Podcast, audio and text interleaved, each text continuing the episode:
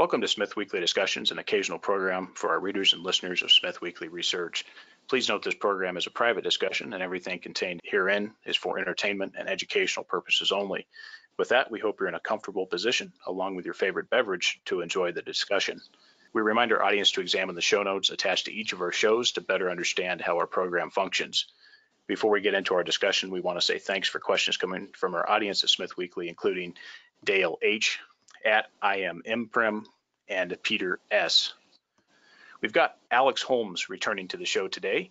Alex is CEO and director of Plateau Energy Metals, a lithium uranium development company advancing the Falchani and Macusani projects in southern Peru. The company is listed on the Toronto Venture Exchange under the symbol PLU and also on the US OTC markets under the symbol PLU UF. Alex, welcome back to the show. Thank you, Andrew. Well, Alex, update us on the sectors both for lithium and uranium, and what is your outlook for 2020 here? Well, let's let's start with lithium first. You know, 2019 was a tough year for all lithium-related equities, um, largely driven by uptake on the demand side, not really keeping pace with the supply coming on, and I think a lot of that related to just you know really early days of the electrification of mobility. Um, and that's pretty natural, but I think what hasn't changed is that uh, if you look downstream of the providers of lithium chemicals, the raw material providers, the, the mines, um, the car manufacturers uh, are investing about 350 billion over the next five to 10 years um, in electrifying their models. And, and then if you go upstream of them to the people that are actually making batteries, um, we have we've nearly doubled the number of battery plants to over 103. I think it is now. Maybe it's 104 planned from now till 2028. And I think it's really important to put in perspective that in 2015 we had three in the world. Um, so there's about 120, 130 billion being committed to battery plants. So uh, they're all going to need the raw materials, and um, at some point we're going to hit an inflection point. And I think that uh, over the last six months, um, because we've had some major price pressure on lithium uh, chemicals, but also the spodumene concentrate products out of Australia, that um, expansion plans have been put on hold, and um, and there's definitely been some production curtailed, and in some cases, some spodumene concentrate projects shut down. So I think the kind of forecast gap by some third parties out there was around 2025 when when supply just wouldn't keep pace. Um, I think that's been brought forward by potentially even a couple of years. So I think that really starts to demonstrate that we're in this long-term secular trend with, and we're oscillating around, uh, you know, the lows and the highs on that path. Uh, so that's kind of our view on the lithium market. I think for 2020, um, the first half of the year may still be a little bit tough, uh, but I think that you know we get through uh, we get through trade war. I think things look a little more optimistic in China and Europe is really coming forward as I think you know kind of that second wave of, of electric vehicles, um, and you know the rubber will start to hit the road, and I think we'll see more optimism and sentiment shift, and that'll directly reflect in the equities um, coming into the middle of this year, in the back half of 2020. Um, and in the in, in, the meantime, until we get to there, I think I would just watch for signs of, um, you know, watch the watch the big producers and how they're communicating because they're still long-term committed. Um, so it's lithium, and then on the uranium side, uh, I think we all thought that you know we would have had a bit of a, um, a pickup in the in the uranium sentiment. Um, we had spot prices come back a little bit after after running quite strong in 2018 and then falling off again. Uh, it's come back in the spot market a bit. I don't think we've seen a lot of big contracts signed on the long-term basis. Um, you know what we're hearing from the big producers is that the utilities want them to develop tier one assets. Um, for them to expand production or restart, you know, mines that are on care and maintenance, uh, they need much higher prices. So I think the conversation, I can only imagine the conversation happening at this stage is, you know, look, we're, we're not making money at the spot price. Our term contracts are coming off over the next little while.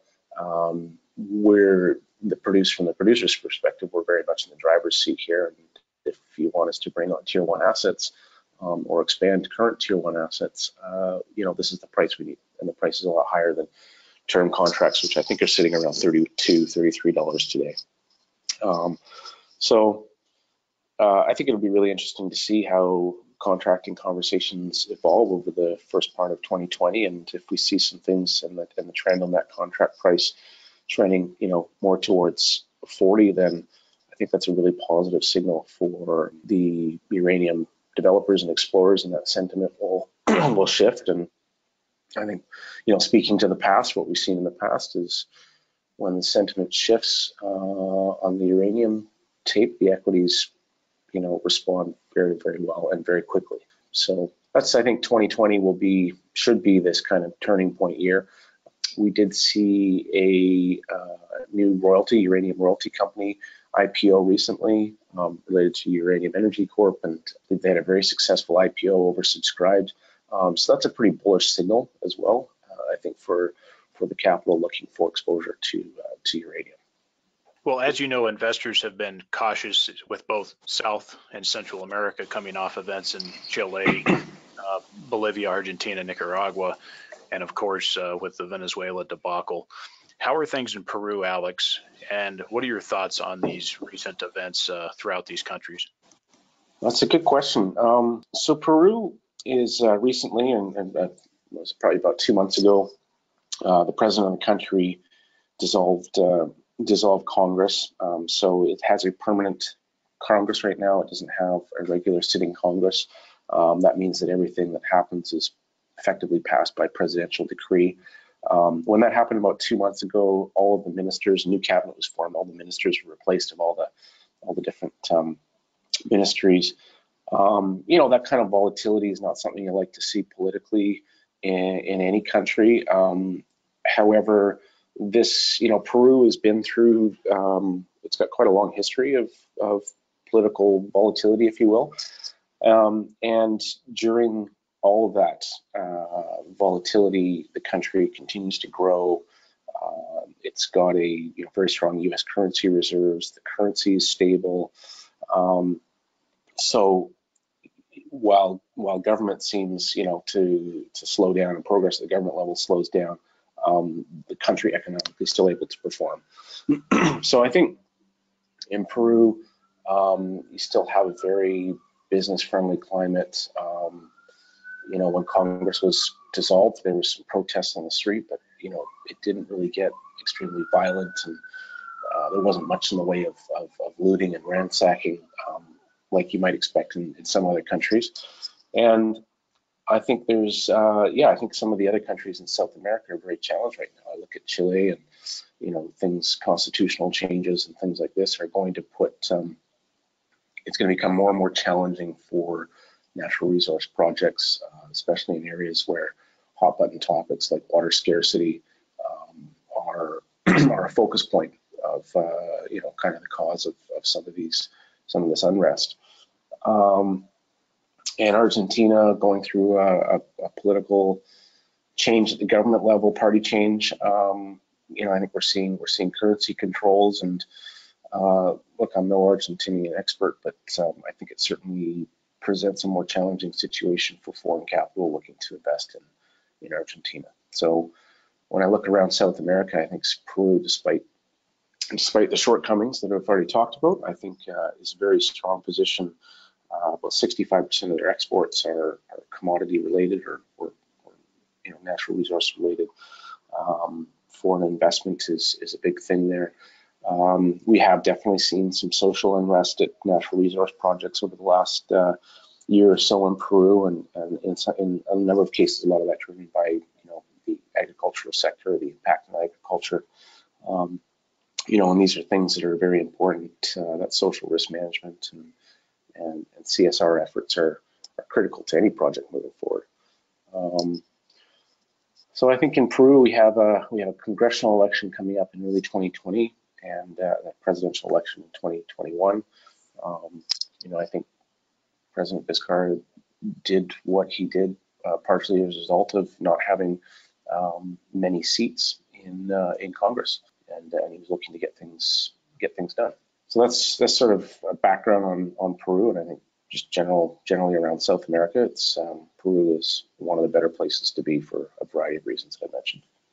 And Alex, can you speak to the, the local, a little more on the local side? What's the status of the governorship uh, in your region where the projects exist? Can you speak to the status there and uh, anything you'd like to highlight? Sure, yeah. So I, am trying to remember the, when we last spoke, I think it was early days of um, the new governor, Walter Aduviri, coming in. And there was a lot of um, skepticism around what uh, his agenda would be. Um, being a governor for the first time and in politics for the first time, and having a past that was connected to um, uh, certainly civil unrest. Um, so Walter Aduviri is currently in jail. Um, he was arrested uh, as it relates to an ongoing case that was that was still open um, to uh, the civil unrest that um, you know he was accused of, of being a leader of uh, in 2011. And um, it's quite possible that uh, he gets out of, out of jail on appeal. Uh, in the meantime, the vice governor, Vice Governor Augusto, uh, is is effectively um, you know running the show Mr. Behalf. Um, for us, uh, you know, we spent a lot of time, our team on the ground, getting to better understand Walter Aduviri, um, his uh, his brother is uh, actually a chemical engineer working in the in the mining space, um, and so that was a great avenue for us to, you know, talk about lithium and Puno and, and our uranium project in Puno, you know, it's it's a project that is really an industrial complex, and this is not something where you can send in a whole bunch of artisanal miners and try to extract lithium because you can't do that. Um, it's a highly specialized chemical process, and you know, through that uh, those conversations uh, with Mr. Aduviri and his team, um, we got a much better appreciation of uh, what matters to them. And I know he visited the communities in our area and got a got a sense of how we were as um, you know being good uh, you know corporate citizens in our host communities. So you know, funnily enough, despite people sort of really focusing in on on him being a key risk for any projects in the region, um, we managed to strike up a strong relationship that's the current status of the governorship in the region. And then Vice Governor Augusto, who's um, you know hasn't stepped in as with the governor title at this point. Um, he's actually from a different party. Um, he's uh, Quechua instead of Aymara, um, which when I'm talking about Quechua and Aymara, that's the indigenous um, side of, of uh, the cultural side. And uh, and he's we've known him for quite a number of years. He's uh, much more call it um, PR friendly supportive of mining as opposed to Mr. Aduviri. Um, you know, there was certainly some some uh, concerns around anything he said publicly as it relates to uh, natural resource development. But at the end of the day, like I said, um, we found a way to to communicate well with uh, with him and his party, and and recognize that the big things the things we're doing in the communities are exactly what he would like to see for companies operating in the region, and uh, you know, respecting culture and the environment are, are key key factors. Well, I appreciate the update on that, Alex. Let's get into some further administrative matters. What is the status of the concessions dispute, and how long do you see this taking to be resolved? Sure. So I'm assuming everybody listening knows the background. Um, something that started in 2018, middle of 2018.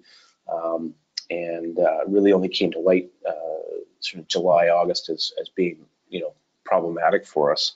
Um, we have 32 concessions of a total concession package of 151. Um, those 32 concessions are more or less random throughout our project area. Um, however, some of them impacts some of our uranium resource, and one of them impacts uh, our lithium resource and it all revolves around uh, a claim by the Geologic uh, Administrative Party or group, I should say, that uh, we were late on payments in 2018, uh, when in fact we weren't, and it's more the um, administrative booking of deposits um, and applying them to concessions that uh, this geologic group that claims claims late on. So anyways, we went through a administrative heavy, he administratively heavy process um, for a few months, and the outcome of that was an arbitration panel determined that um, that uh, yeah we didn't deliver uh, the payments by during the opening hours of of the geologic administrative group. Um, and so what we've since done since that outcome, because it's clear that they did not take into account the general mining law or the fact that the funds were in the geologic admins group and that the receipts were delivered within the time frame allowed by the law, um, we had to resort uh, to, to a dual track process. So the second track on that process is a judicial process, which is um, you know under administrative law, and uh, we are pursuing that to protect the assets of our stakeholders. Um, we are going through a process to file injunctions um, and then to pursue a judicial path. At the same time, the administrative path remains uh, open and can stay open for a period of two years post uh, post that arbitration panel's decision. And um, where why I think that administrative path is is important is because uh, at any time that mining council can uh, auto change their opinion, it's called, and effectively uh, reverse their opinion based on you know consideration of of um, of the events. So on the administrative side, we continue to work with the uh, Ministry of Energy and Mines, and unfortunately, we had a um, hit a speed bump when Congress was dissolved. There was a new mines minister appointed. So we made a lot of progress uh, with the previous mines minister, and now we're focused on working with the current mines minister. Um, he's only been in the hot seat for probably about seven, eight weeks now. So as you can imagine, he's got a lot of things on his list of things to do. Um, we're one of them. And on the judicial path, uh, focusing on getting to injunctions first, what that effectively would do is, um, is uh, you know, freeze time, reverse what's happened until a judicial path is, is seen through and a judicial path could take anywhere from you know 12 months to three four years. Um, in the meantime what that does is uh, all the concessions stay in our name and we continue to work on them if we want um, pay the good standing fees. Um, i think why that's important is because um, you know it, it, it freezes them from being able to go anywhere to anyone else or up for auction. And uh, in the meantime, what we'll do is continue to focus on the assets we do have because I think what the market has forgotten uh, is that uh, we still have a very large lithium resource. We still have a very large uranium resource um, without those concessions. And there's a lot of uh, work we can do to advance, advance uh, certainly our lithium project um, with a call it a smaller case scenario. Um, but when I say smaller, I'm still you know, referring to quite a significant project. Very well, Alex. I appreciate the information. Uh, can you speak to two other things on this topic? Um, can you speak to the legal team that you've employed to pursue this process? How confident are you of their ability to deliver uh, in the company's favor? And then, secondly, this dispute, can you give us just a ballpark figure about how much this dispute was over. Are we talking a couple hundred thousand dollars? Are we talking about a million dollars? What what's the bottom line cost arising out of this dispute? What was it over in terms of cost? In 2000, uh, this is all in our public record, but in 2017, a, a couple of auditors, independent auditors, reviewed concessions uh, all over the country and determined whether companies had been um, underspent on those concessions in accordance with uh, as concessions age, they're required to spend uh, capital on those concessions. And we were initially issued a penalty of 2.7 million US dollars um, on our concessions, um, which was completely wrong. And uh, because you know we've invested a lot of capital in, in that whole uh, in the plateau, if you will, over uh, quite a number of years, and so we ended this process of um, you know discussion, negotiation, providing backup documentation, etc., to show where that the auditing firm was wrong. And uh, I think that that penalty went from 2.7 to 2.1 to 1.8 to 1.1, and basically where we landed, um, unfortunately, quite late in June, which is uh, near the time when concession payments are due. Um, the Ministry of Energy and Mines and, and the tax authority agreed uh, we had actually overspent on these 32 concessions.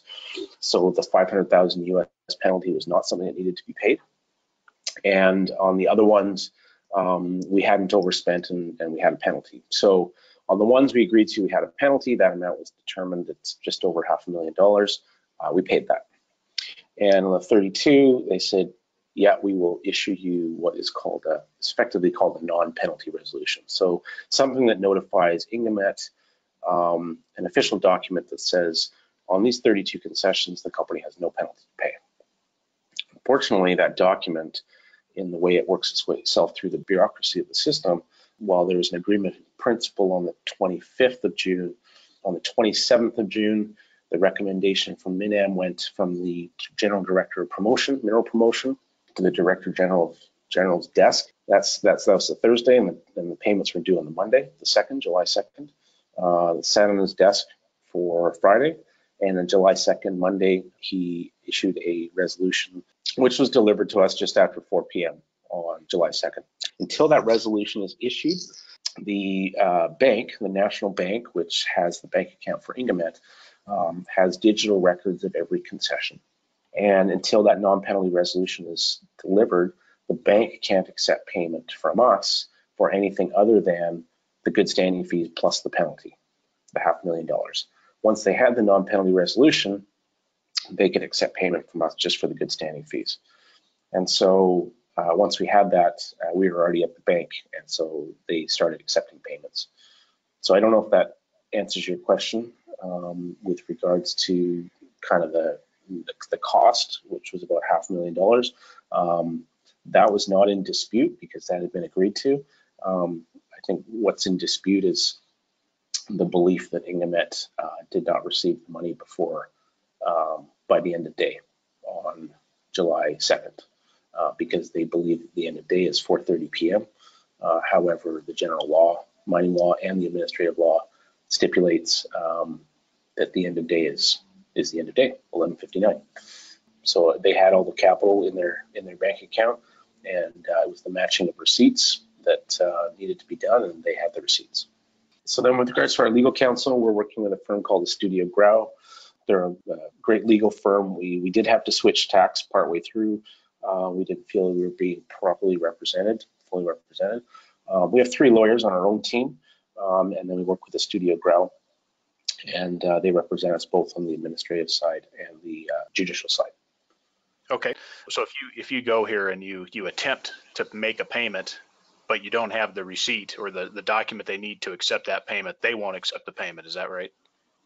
Yeah. So every yeah exactly. So every concession is a, its own bank account effectively it's got a digital code right so andrew has a has a uh, concession and it's number one two three so that concession one two three has every year you have to pay a good standing fee let's say it's a thousand dollars for your concession um, and this particular year they said oh you also have to pay a hundred grand for for penalties well those penalties aren't accurate and in fact they're zero so the bank can say well you can do you can either pay on code 123, but you're gonna have to pay us 100,000 plus the $1,000. And Andrew says, well, wait a minute, I don't have a penalty on those. That's not acceptable. Um, and why would I give you $100,000? That's not right, um, just because an accounting firm miscalculated. Um, and I already know that the Ministry of Energy and Mines has accepted and acknowledged the fact. We're just waiting on this document. So the bank says, okay, bring this document back when you're ready. So on the day of, the final day, Andrew goes in to pay. Well, concession one, two, three still says 100,000 because uh, this digital record hasn't been updated yet. Um, so show us the document, the non-penalty resolution signed by the Director General of Mining at, Ministry of Energy and Mines. So Andrew provides the document and the teller says, okay, well, we'll put this under a what's called a unique code, a general code. It's 999. So it won't be attached to con concession one, two, three, but it'll give you the receipt and you have up to 48 hours after the deadline to deliver that receipt to uh, the geologic group. And so Andrew goes and shows the receipts on the final day, and INGEMMET accepts some of them, but not all of them. And then the next day, Andrew goes and delivers, you know, receipt for concession one, two, three, but it's in a general account. And INGEMMET says, okay, thank you. And then later date, INGEMMET says, we never got the money and you were late. That's effectively what happened. Well, that sounds uh, sounds like routine Central and South America processes, which uh, to many North Americans don't make a lot of sense. And uh, certainly, mm-hmm. I know the complexities of dealing with some of these these businesses uh, in some of the countries that I've dealt with, and I certainly certainly have to shake my head at certain things, and it's certainly a detailed process that's uh, you, you really is is, is quite uh, complex to get your head around. Well, let's move on here, Alex. Uh, so as the matter draws out, is management taking steps to keep costs reduced in an effort to delay further financings while you go through the process?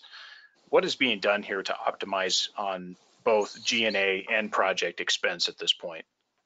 Yeah, so we've definitely um, we've definitely cut costs in a number of areas. Um, you know, we don't want to blow out our capital structure uh, because we need, you know, uh, loads more capital to keep to keep moving forward. Um, so we've we've managed to cut costs in some of the like non-salary G&A areas. We've cut costs in the salary area in terms of trimming our team um, in country a bit uh, just during this time. Um, what we're what we are going to focus on is once we have our um, our injunctions in place is we will be putting out a preliminary economic assessment on the lithium project.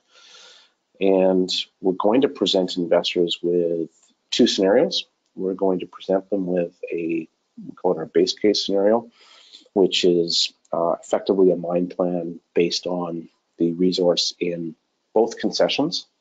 Uh, one of them that's impacted by this administrative process or issue that we're in, and the other one that's totally outside of that. But the deposit covers both of those concessions. And then we're going to provide investors also with an alternative case, as we call it. And the alternative case will only focus on the one concession that's completely unimpacted by the 32 that we're in the process of trying to fix right now. And so investors can look at that and say, here's my downside, here's my upside. Um, and I think that this is, you know, there's a disconnect in value here, so I think it's worth more. And I think what that'll help us do is uh, help us get uh, you know have some more value recognized in the stock because of the disconnect between value, and then allow us to finance um, at not such dilutive levels to be able to continue to work. Because I think some of the important pieces of work that we should be doing, um, even while we try to resolve this, is we've still got an asset without them, and um, there's potential other value um, value within the asset that we are not including in the PEA. And when I refer to that, what I'm really talking about is, is metallurgical work and processing work. So whether it's improvements to the process path, optimizing it for, you know, to drive lower OPEX, um, or whether it's byproducts. And we've got a series of potential byproducts that we're testing for now. Um, those are all things that add value. And so we're able to show people sort of a base case and an alternative case and here's what it is, lithium only project, and then we can come back later and look at there's some potential byproduct revenue here that can improve the economics over here. Um, and we've also optimized the process, which has led us into identifying, you know, some lower operating cost opportunities. And um, and those are not huge capital spend items, but I like to, you know, position them as they're they're great returns on your investment, um, and they de-risk the project at the same time. And Alex, what is the expected capital consumption rate during 2020, assuming the concession issue will take most of the year to resolve? What can investors expect as far as the size and timing of the next capital raise? Can you speak a little bit to that? Yeah, I think um, we'll take a staged approach to, we won't uh, look to raise all the capital we need for 2020. Again, trying to trying to be disciplined about um, not raising it all at one level. Um, so I think we'll look at breaking the year up and with our next raise, uh, so the total year, maybe somewhere around $6 million Canadian. Um, but what we'll be looking at is what are the low cost, high ROI pieces of work that we can do on the project that make it a better project, because that will bring more value to the asset, which should get reflected ultimately in the share price, which means that when we go to raise for the balance of the year, um, it's at an incrementally higher level as well. And to confirm, so right now, all work is essentially stopped as far as further exploration work. And the only thing that's ongoing right now is the economic uh, study, the PEA for the Falchani uh, lithium deposit. Is that correct? Uh, and we have all exploration stopped for now. It's rainy season now. Uh, we're not going to mobilize in the rainy season. Even though we've drilled through it, it's much easier to mobilize in the dry season. we are doing work on metallurgical work on the byproduct potential right now. So, uh, like I said, while we are intentionally not including any other byproducts in the PEA, and that's really to show that we have a lithium chemical project that stands on its own, stands on its own just for lithium. Um, the metallurgical work program started in it was around mid-October uh, to look at the byproducts, and we've identified those potential byproducts in our flow sheet in the pro, in the network program that we put out in um, in July, and we'll also talk about them in the PEA as, as opportunities. Uh, and then hopefully, looking Q1, we'll be able to communicate to the market. We've identified that we're able to extract and produce XYZ additional potential products. And Alex, can you speak just a little bit more on the litigation front? You said there's kind of two options at this point to proceed forward, and and those would be uh, attempted together, I believe, if that if I understood that right. When will that decision be made to go after all options? Um, are you guys waiting on something, and, and can you give us kind of the short-term look on how long it's going to take to make that decision to go to full litigation? Uh, well, we're in that full litigation now. So um, in October, uh, so basically the system, what the system is set up to do is while the administrative process can remain, the decision can remain open to change for two years. Uh, on the administrative side, you're forced to start a judicial process. And if you don't force that, then you basically forego your right to, to do it. And so we started that in October. And that's, so we've got, I guess, judicially, we have two tracks. One is injunctions, which is part of it. Parallel to that is the judicial process, which started in October. Separate from that is the administrative process. So uh, we can stop the judicial process at any time if we get, um, you know, positive change of opinion, but we have to pursue it regardless. Can you speak to time frame? Um, I know you mentioned it before, pretty wide window. Can you speak to any more time frame? Is this something you guys are confident that can be resolved relatively quickly, or do you really see this taking three, four years? Our counsel's quite confident this will be resolved fairly quickly. Right now, I'm not in a position to, you know, provide guidance to the market on how quickly we think it'll it'll it'll resolve itself. Um, there's potentially three instances of three levels of court that this judicial process can go through. So you're dealing with how the system works in, in cases of administrative law like this is uh, you have a you have three layers of court, uh, first instance court, and then you have a superior court, and then you have a supreme court. And the first instance of court is where we apply for the injunctions, and the injunctions are, um, like I said, things that freeze time and reverse everything that's happened in as a temporary measure until the judicial process is seen out. Now, the judge that issues the injunctions is the same judge that oversees the case. And so I think that's important for investors to really watch for uh, the tone, the language of what's what's within the injunctions themselves. Okay, because that's sort of, you know, effectively what that means is an injunction, you can't just put an injunction in place without having a case. And a judge, a judge looks at uh, applications for injunctions all the time. And what they want is they don't want frivolous injunctions, they want ones that have merit. And so when you go to apply for an injunction, you have to provide all the evidence, all the arguments, etc., that support your reason for your injunction. So for us, for example, we've had to provide notarized copies of all the documents, certified copies of all the receipts, the timelines, everything, and presented our arguments. So when the judge sees that, then they issue uh, a notice to Ministry of Energy and Mines and to INGEMMET, who's the geologic admin group I mentioned earlier. Uh, you have 10 days to respond to this. So that 10 days passed, and uh, and, and then they consider putting the injunctions in place. And they'll put them in the injunctions in place on the merit of the case. And so really important for investors to look for the, the language that's used in those injunctions um, and when they come, and then also um, because that same judge oversees the the first instance the judicial case, um, you know, I think they basically shared their opinion through issuing the injunctions on what they believe. Uh, from that point, if we're successful in that that instance, um, uh, Ministry of Energy and Mines and INGEMMET could appeal. I suspect they will appeal. I mean, it's sort of their their legal. It's their job to do to do that. That's what they're there. Their legal departments are there to represent. And the, the Ministry of Energy and Mines legal department is totally separate and different than the legal department of INGEMMET, and that's really important to recognize. Um, and then that would then it would go to Superior Court, and that could take us several months as well. And so, I guess where I'm optimistic is the facts speak for themselves. Uh, as you can imagine, we've had a lot of conversations with the Ministry of Energy and Mine.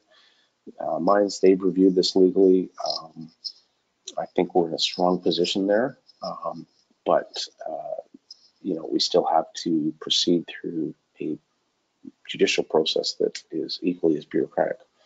Um, so, what I think is important for investors to keep in mind is watch for the injunctions, the language that will communicate the language of those injunctions, and then watch for the economic study in a lithium project.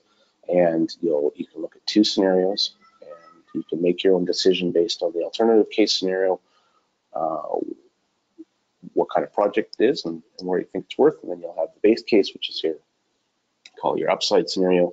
All these concessions get resolved, um, but regardless, you still have a project, and it's got an ability and a path to move forward. Um, and you know, it's probably in summary how I would I would watch for things over the next little while. Well, I look forward to seeing how this goes, and uh, hopefully there's a, a good, uh, reasonable um, resolution that, that benefits both parties here. Um, I think it's, I think at the end of the day, the big picture points in one direction. Well, let's talk uh, capital structure at this point, Alex. How many shares are out at this point, and what key backers remain on the shareholder roster? Sure. So we have about uh, 85, 86 million shares basic outstanding, about 101 fully diluted. Um, we so that was up from around 79 uh, post that last financing we did. Um, what was great to see in the last financing actually was um, management and directors, insiders really stepped up um, to support the company. I think you know that's a, a statement to what we believe in, um, not only our confidence in in kind of where things will go with the concessions, but also just the projects themselves. I think we've uh, probably increased our, our management director ownership in that last financing.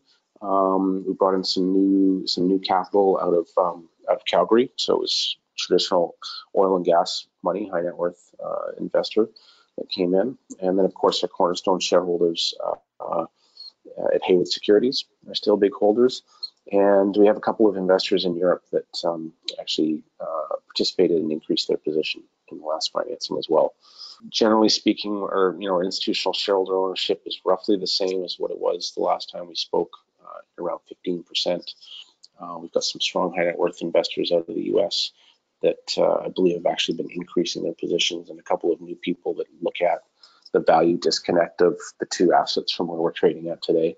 Um, you know, I think really today in the world of lithium, we're arguably as down as as far as anybody else is we're um, really underperformed that space, and we've been thrown um, a concessions issue on top of that. So I think we're faring well relative to that lithium space.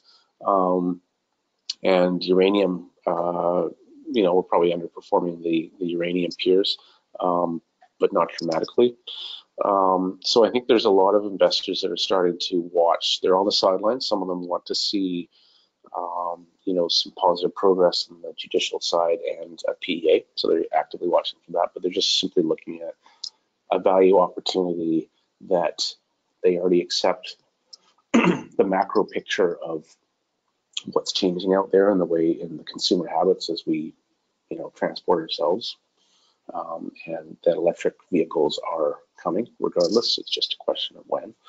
Um, and they're looking at the asset level value and they're just seeing that you know the, they they add up to much more than where the company's trading at today.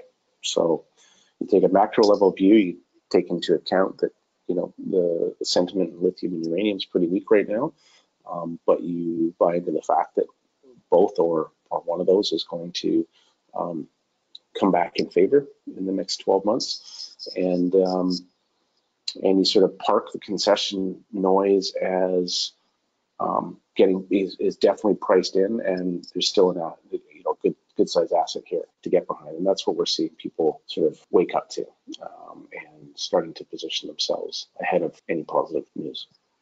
Well, let's talk lithium prices for a moment. Uh, how are producers doing at current lithium prices. And Alex, assuming the feasibility is there, what prices for lithium, ballpark prices, if you would, um, are needed to make those development decisions at Falchani? I think a really important thing to bear in mind is there's no one lithium price. You don't get a, if you have a lithium carbonate, if you're battery grade, which means 99.5% and up, it's all about what's in the impurities. Um, those prices, it's all off-take and contract based, right? And you have lithium hydroxide and you have spodumene concentrate. Spodumene concentrate is what the Australian uh, mines produce. So spodumene concentrate has come down from about $900 a ton to, uh, we just saw one of the one of the big producers in, in Australia say that they were looking for about 500, just over $500 a ton in this uh, this quarter, which is a huge drop. Um, if you look across to the kind of the South America uh, lithium chemical projects, you have two versions. You have some companies that are only really able to produce a technical grade product, which is below 99.5%, and they're effectively dumping it wherever they can um, because there's not a lot of uptake for that, right? So that's like things like ceramics as an example. Um, that's not the high growth market. That's a that's basically grows at the rate of GDP. And then you have the high growth market, which last year or this year, I should say, um, the lithium battery grade lithium chemicals that grew at nearly 20% this year. Yet you've got prices down about 20%. So there's this paradox that's happening with demand up and prices down. Um, so for investors, I think, you know, unfortunately, the best source of information, if you don't have a subscription to one of these independent providers, is to look at the quarterly financials of the big producers like SQM, Albemarle. But don't look at their average price. See if you can find what they sold battery grade chemical products for versus technical grade. There's a big difference like a couple of thousand to three thousand dollars per ton. Um, so to get back to your question, I think what any of the development projects need today to get built um, is an incentive price of ten thousand dollars per ton. Uh, we're sitting around nine thousand five hundred per ton for battery grade lithium carbonate today, um, based on contract prices of what we've seen. Um, they remain higher in Japan and Korea, and China's lower. Uh, Japan and Korea are like the tier one battery manufacturers, and they're still somewhere between ten and fourteen thousand dollars. Um, whereas whereas China on the spot market is a lot less, but the spot's a very small part of the market. Uh, what we're looking to do with Falchani in our first instance with our PEA is, uh, you know, like I said, excluding byproducts, which we think will ultimately drive down the, the operating cost net of byproducts. So we're just looking at a lithium only case. Um, we're in the lower half of the cost curve which is a good place to be. Middle of the cost curve for 2025 is roughly $5,500 per ton.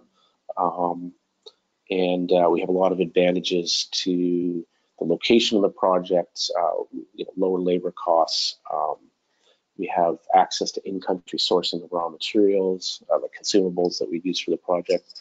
Um, we're scoping out a project that has a acid plant on site, which means it will uh, that acid plant through its process um, is able to recapture heat to create energy and so it becomes a self-sufficient project effectively um, through that and so we're able to incorporate various parts of engineering as well as working with local local costs um, to create a very cost competitive project and um, I think as importantly one that's scalable because it's hard rock and not a brine uh, one that can scale up and produce a, uh, a large quantity of battery grade lithium chemicals.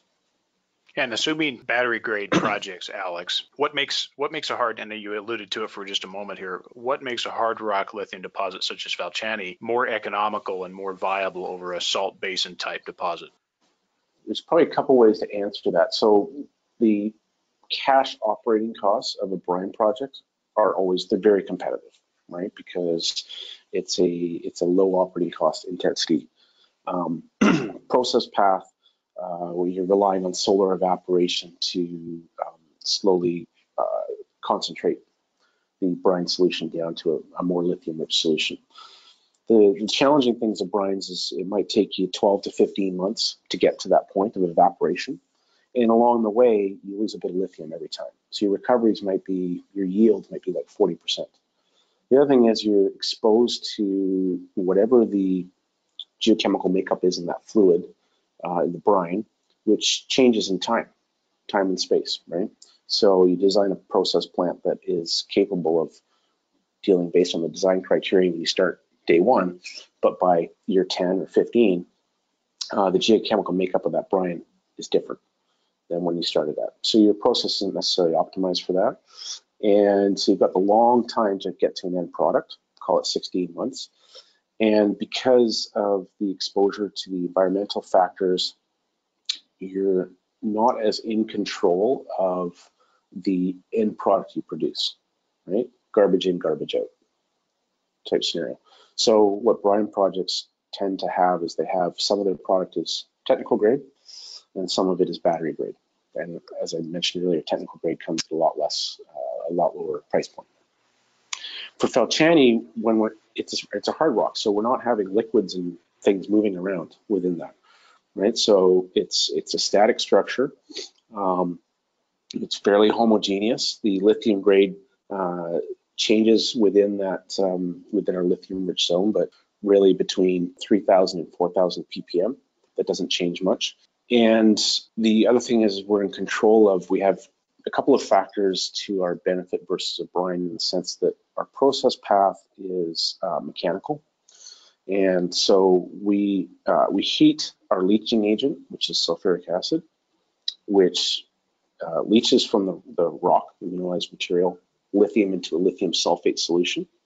And then everything we do downstream of there is very similar to what the brines do after they've done 14, 15 months of evaporation. And so we have impurities removal, which is fairly standard, and we have mechanical evaporation versus solar because we've got a higher, higher grade lithium rich sulfate solution. And then we precipitate a carbonate product out. And so we've got mechanical control and temperature to deal with. A brine project has ambient temperature, whatever it is at, at their project location. Um, whereas we have temperature and we're able to play with that delta of uh, acidity as well as, or pH, I should say, as well as, um, as, as temperature. And those are factors that when you're dealing with chemical processing, chemistry are um, great tools to have at your disposal to fine tune, you know, your end product. And then I would add to that the consistency of the ore body um, is also a big benefit. So we're about 48 hours to an end product versus 16 months in a brine, and we have a, and we have process control factors that I think are, are beneficial. And so all of those things taken into account uh, should be able to produce a more predictable, consistent product. And I'll go back to the operating cost side. I think we'll be ultimately we're cost competitive because we've got, you know, we'll have more predictability of battery grade versus a mix of battery and technical grade as the brines have. Um, as well, if you look to Chile and Argentina, um, you know, the cost, the cash cost, maybe around $3,000 per ton. But in Chile, once you bring in the progressive commission rates, you get up near five and $6,000 a ton. And in Argentina, you're sort of around 3,500 per ton, um, plus there's a royalty.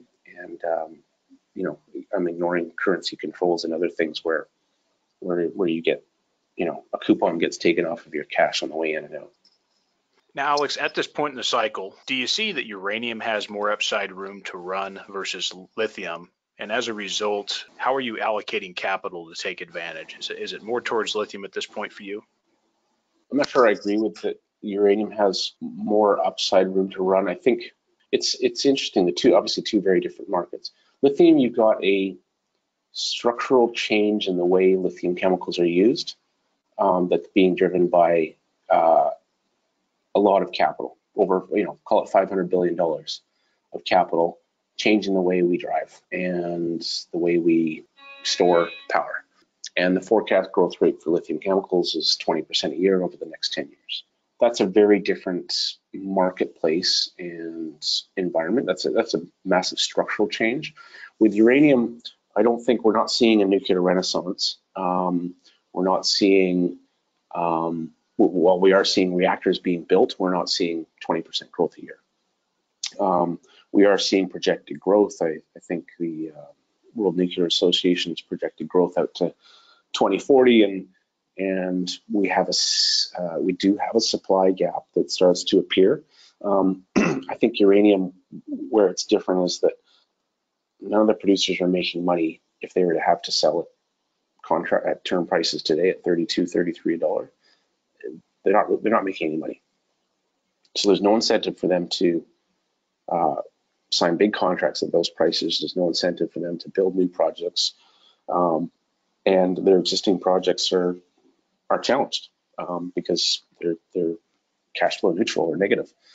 Um, so you know uranium i think um, as I mentioned earlier, it tends to, the equities tend to react very strongly to a shift in sentiment.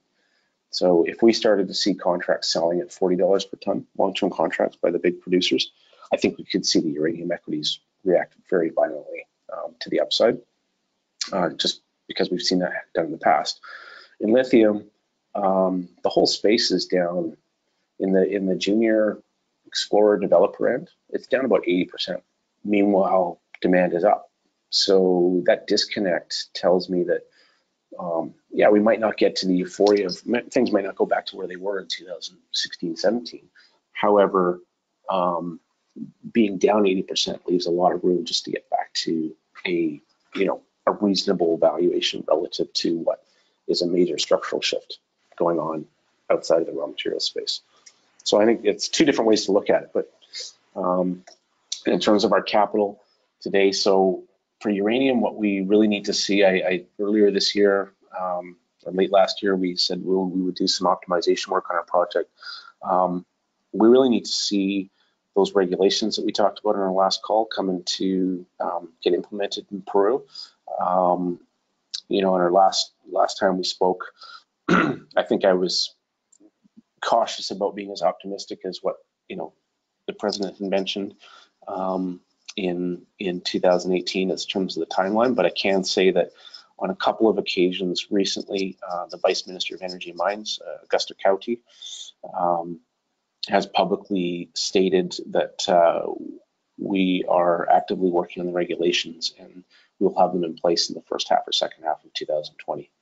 So that's positive because it's really, for me, it's the first time I've seen the ministry publicly on a couple of occasions uh, put guidelines to that timing. I know they're actively having working groups. I know that through our um, various embassies in Peru that that have um, you know pitched in or reviewed the drafts that they're they, they've signed off on those now. So the right things are happening, the right movements happening, and when we see those regulations in place, that'll be a lot easier for us to dedicate capital towards uh, the uranium project. Until then, we're, as we already talked about earlier, we're sort of on a slower capital investment spend right now. And Alex, what is the road forward for Falchani? Assuming the concession issue is fully resolved tomorrow, mm-hmm. what is the timeline? What is the anticipated study path? I know we've got PEAs coming.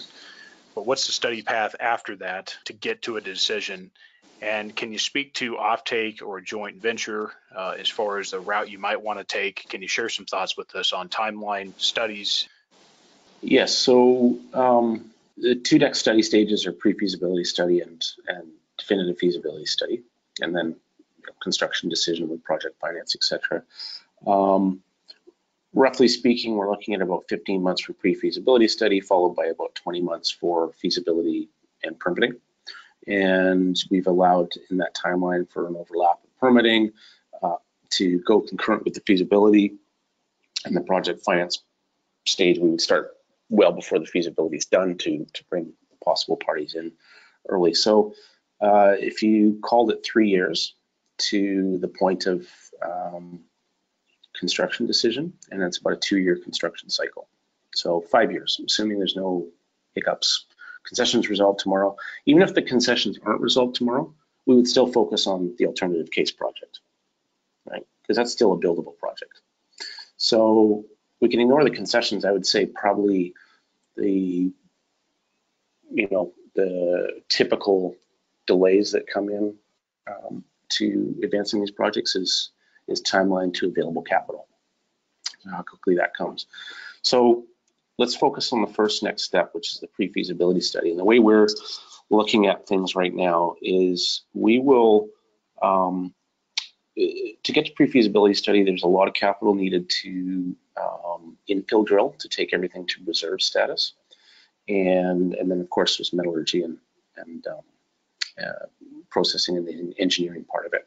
But the I I would, say the most capital intensive part is the infill drilling. So I think what we'll do for 2020 is we will focus on the metallurgy and processing side to de-risk that further. Um, you know, not a lot of projects or not enough projects to focus on that early on. Um, those are lower capital uh, uh, investments, um, but they, at the end of the day, they are some of the biggest things that de-risk the project. I mean, the our deposit's not going anywhere. It's fairly consistent. It's flat lying. Um, and, uh, it, you know, it's, I think we've talked about this before. It's like a big coal seam, right? So it's a big bulk tonnage deposit. Um, so we can push infill drilling down the road a little bit, focus on the processing, which will add, uh, we think will add tremendous value um, for that investment on capital. Um, in terms of uh, things like offtake, um, what we're thinking about is, uh, as a lithium project, you need to go through a qualification process. The qualification process of your product that you would produce uh, can take two years, and and then you get to an offtake. So generally, you would start with like an MOU, and then and then they would you'd start the qualification process, and by the end of that, you'd you'd have an offtake. Um, so we need to get to bench scale and then pilot scale testing for that processing, which is again another reason why we start on that now, right? Try to get ahead of the curve, start on the qualification process to lead to an offtake. One of the strategic visions we have, if you will, uh, about our project is we have the ability to scope out a very green project. And we're going to, you'll see, start to hear us talking about trying to aim for being the greenest lithium project in the world. And why that's really important is, um, you know, outside of it's the right thing to do to try to scope out a, you know, quote unquote green project. The end users of an electric vehicle, the consumers, they're part of a, it's part of a, a cultural shift, it's part of a thinking shift to reduce carbon footprint. And because of the stage we're at, we have the ability to incorporate some of those trade-offs in engineering now to look at various ways to um, reduce the footprint of our project. In the PEA, what we've already done is we've incorporated various things like we, for example, our tailings, our, our, waste disposal, we have dry stack tailings or filter tailings. That allows us to recycle up to 90% of the water that would otherwise be left in the tailings. So that's a great first step. Um, as I mentioned earlier, we have a, a, sulfuric acid plant at site. So what that does, it takes a bulk dry sulfur, converts it to sulfuric acid on a one ton of dry for three tons of acid ratio. And through that process, steam, steam created we use in the processing after the leaching, and we also recapture the heat to produce enough energy. We produce about 18 megawatts. Um, that'll power the entire plant and have excess power. And, and that's a very clean, it's scope from a Finnish company, it's a very clean um, power producer and uh, very clean acid plant. And the reason why that thinking is also important is because there's guidelines, draft guidelines coming down in the EU right now, and the EU is in the process of building out their own battery supply chain. And they're looking for, ultimately, they're going to look for full life cycle analysis from the raw material all the way down to that lithium getting in the battery, that lithium being in the car. And it'll apply to cobalt, it'll apply to nickel as well, um, et cetera, graphite and magnesium. And so for us to think ahead and try to get ahead of the curve, I think what we'll be able to do is we'll be part of scoping out a project that can be one of the greener lithium projects in the world. And with a low carbon footprint, and that'll ultimately mean that we have a very desirable product um, once we get through that qualification step. So get ahead of the curve because it's coming and the car companies demand it, which they're going to put it on the battery manufacturers, are going to put it on the cathode and anode processors, and eventually it's going to come to the raw materials providers. So rather than have, you know, a lot of sunk costs in an operation that doesn't have a very low carbon footprint, we can get ahead of the curve and start to incorporate those things now. And the way the world's changing, there's an ability to do that without it being um, a higher economic cost. And you get all the benefits of being uh, more kind of environmentally conscious at the end of the day. Well, let's talk Macusani for a moment, Alex. Can you speak to that project as far as how you're setting the stage for potential discussions, offtake, et cetera, for when uranium prices are well underway? Can you speak to the, any efforts that are being done there uh, backstage? Yeah, so what we've, uh, despite spending less capital on the project today, um, you know, we've, as we go to these various conferences, um, we make sure that we keep in touch with all of the traders um, I think the realities of today are, you know, we could sign an offtake with a trader today, but we're not going to get the price protections you would want, right? You want a floor, and you're willing to take a bit of a, a bit of a, a ceiling if the price moves massively, or at least a discount to that price if you get a floor. Um, but the traders aren't really thinking that way yet. They're not. They're not quite there yet. So, so I think the offtake's there when um, when when we need it. It's just to your point, let's wait until we start to see, things move a bit. Um, in terms of the project itself, um, you know, we've been having, you know, we again through conferences and direct outreach have conversations with various other parties in the space, you know, thinking about the best way to move the project forward. Um, I think there's still there's still work we can do that would improve the project. So recall that, um, so ignore the, uh, of the 32 concessions, six of them impact the um, uranium resource. But putting that aside for now, um, we have 124 million pounds in resource, but only 70 million pounds make their way into the mine plan. And so, as we had talked about previously, but deferred that capital spend, spending some time on um, looking at pre-concentration because the data that we had from Cameco and the data that we uh, looked after ourselves demonstrated uh, the ability to pre-concentrate. And so what that would effectively mean is we could then relook at those other 50, 60 million pounds that are not part of the PEA mine plan um, as potentially economic, right? Because if we can take something that was below economic cutoff and you know increase your grade by 50 or 100 percent pre-concentration, well, all of a sudden we've got a better project. And if we can look at the 70 million pounds and increase that grade by 50 or 100 percent, we've got a better project. So I think, you know, if capital, with the regulations there and and assuming capital is not um, not constrained as it is today for for everyone, um, I would spend, we would invest in some capital in improving the project. And again, they're not huge capital spends. It's, it's test work to, to demonstrate that there's more value there. And I think through doing that process, that will also um, open up the doors to potential parties. Maybe we, you know, joint venture, we, we spin out is, a, is another possibility that we've talked about before, um, separating the uranium and the lithium into two entities. Um, but again, that didn't make sense. And we've always said it doesn't make sense until there's regulations in country and we see some kind of a stronger uranium market. And then how's the uh, relationships with utilities, Alex? Uh, who's leading up that effort? And is there some preliminary discussions going on at that point, or are you guys just really waiting for things to be more definitive as far as the project, the country, and also the market? I think um, so. A bit of both. So you know, again, these these conferences are great avenues to um, to touch base with some of the utilities. At the end of the day, we will we will go through a a trader, right, um, for for offtake. I think um, you know, and this was remember, I think it was April.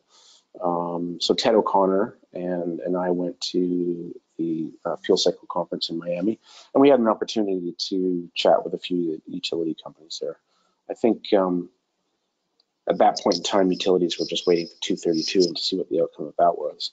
Um, realities are they they need uranium, and and some of them some of them care about the projects. I guess would probably be the best way, and they actually look into the technical and economic sides of the projects, providing the, the uranium.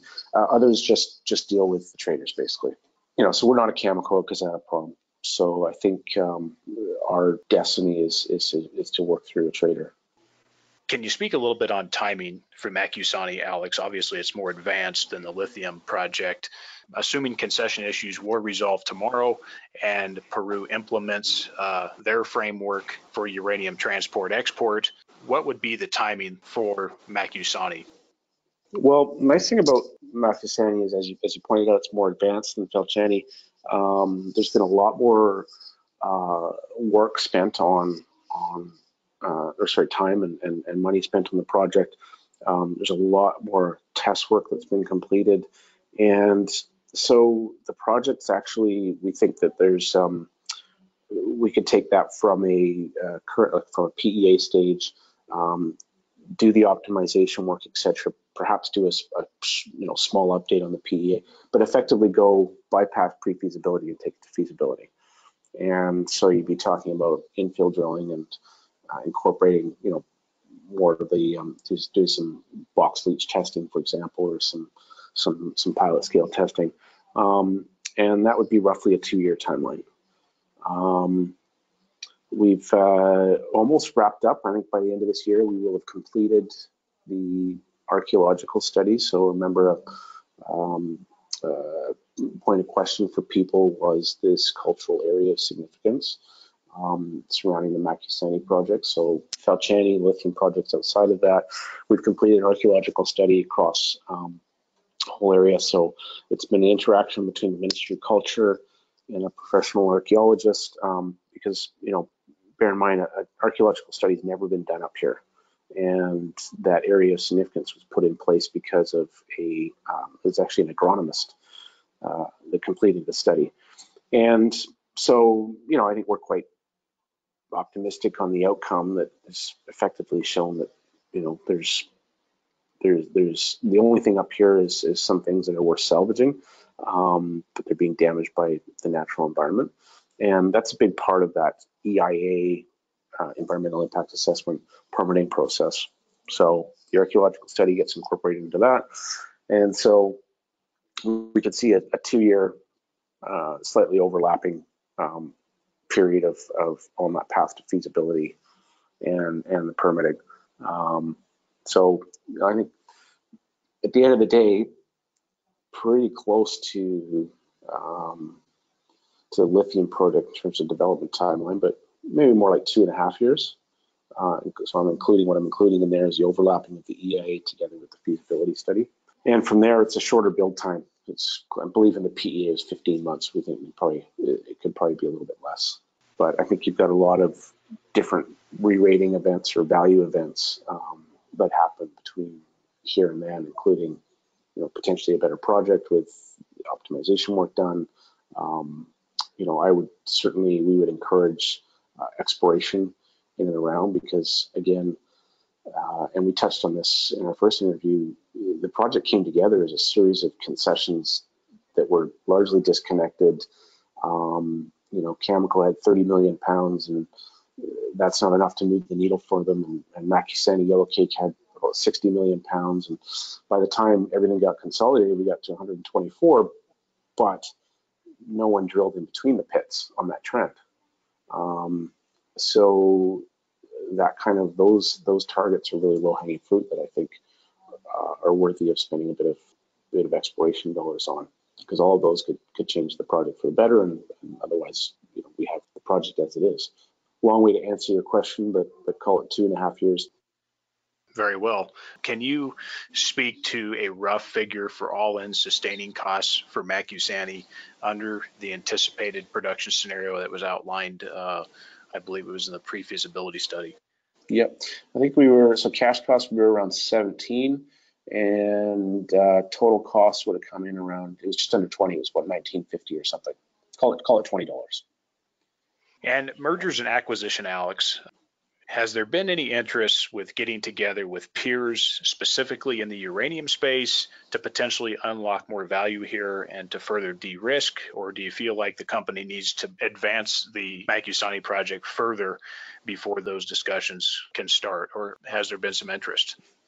We've had those conversations because it's a large project. It's got an attractive cost profile. That's low capex. Peru gets mining.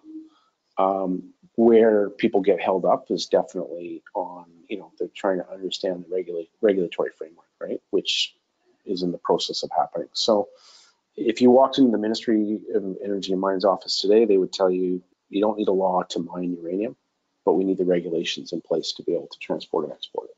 I think that 2020 will be, you know, a good year. The ministry delivers on what they've guided people to recently. Um, I think that will open up doors quite a bit. Um, you know, I think that there's there's not a lot of development projects out there with the kind of profile that our project has. That you've got the ability to grow, but you've also got um, you know attractive, call it economic profile of a, of a project. Um, but getting but showing that um, that willingness of the government to put in place regulations for one project, I think is a huge, huge statement of being able to have the confidence confidence in the permitting path for this project. And I think that's probably a bit of a uh, something that people are just sort of taking a bit of a wait and see. There's also no urgency to react today because the uranium price hasn't done anything. No one's truly building a project today. What we do, our job is to just make sure that we're on the radar of, uh, you know, various corporates, so that as we evolve, as we see the market come back a bit, um, that we do have other options outside of you know just advancing it ourselves or spinning it out and advancing it with a similar team. Because you know if you look at the development pipeline of projects, I really don't see a lot of projects out there that um, that will work at the same levels that Macusani works at, cost profile wise. They're just not there. So that gives us a huge benefit, but we, you know, we're in a waiting period and we have a, a little bit of work cut out for us too, just to showcase. But I think those kicking the tire conversations become more meaningful as the contract prices come around. And we start to see more certainty there. Um, I think there'll be probably a scramble to find good development stage projects because nobody's been investing in them for 10 years. Right, that certainly is the case. Alex, for potential investors who are on the sidelines or even those investors who have some position now in Plateau, what would you say to them at this stage and at current price levels? Well, current investors, I would say thank you for the ongoing support. You know, we're dealing with obviously something, uh, a tremendous challenge, but I think um, our ability to navigate this path this far um, is really a statement to to the strength of our team. Um, so from a current investor and then also from a prospective investor standpoint, I mean, I think it's a, you know, it, it, it comes down to simple math, right? So you look at, um, if you wanted to take a worst case scenario, look for alternative, look for our alternative case PEA on a lithium project, and then look at the peer group. And the peer group trades between 10 and 25%, 30% of NAV okay? And then compare that to where we're trading at, and you'll see a disconnect in value. And then for the, you know, and then your upside case is, well, if it's this, then we can take all of the uranium PEA economic NPV and all of the base case lithium project NPV, and arguably it should trade somewhere in around the median range of the peer group too, which is is around 20% of the NAV. And that is a significant disconnect from where we're trading at today. Well, Alex, I want to take the time to, to certainly thank you for the update with Plateau. Um, we continue to support the stock over here at Smith Weekly Research, and uh, we're looking forward to having you back again soon to, to give us further updates as we progress. Okay. Well, thank you very much, Andrew. Your pleasure.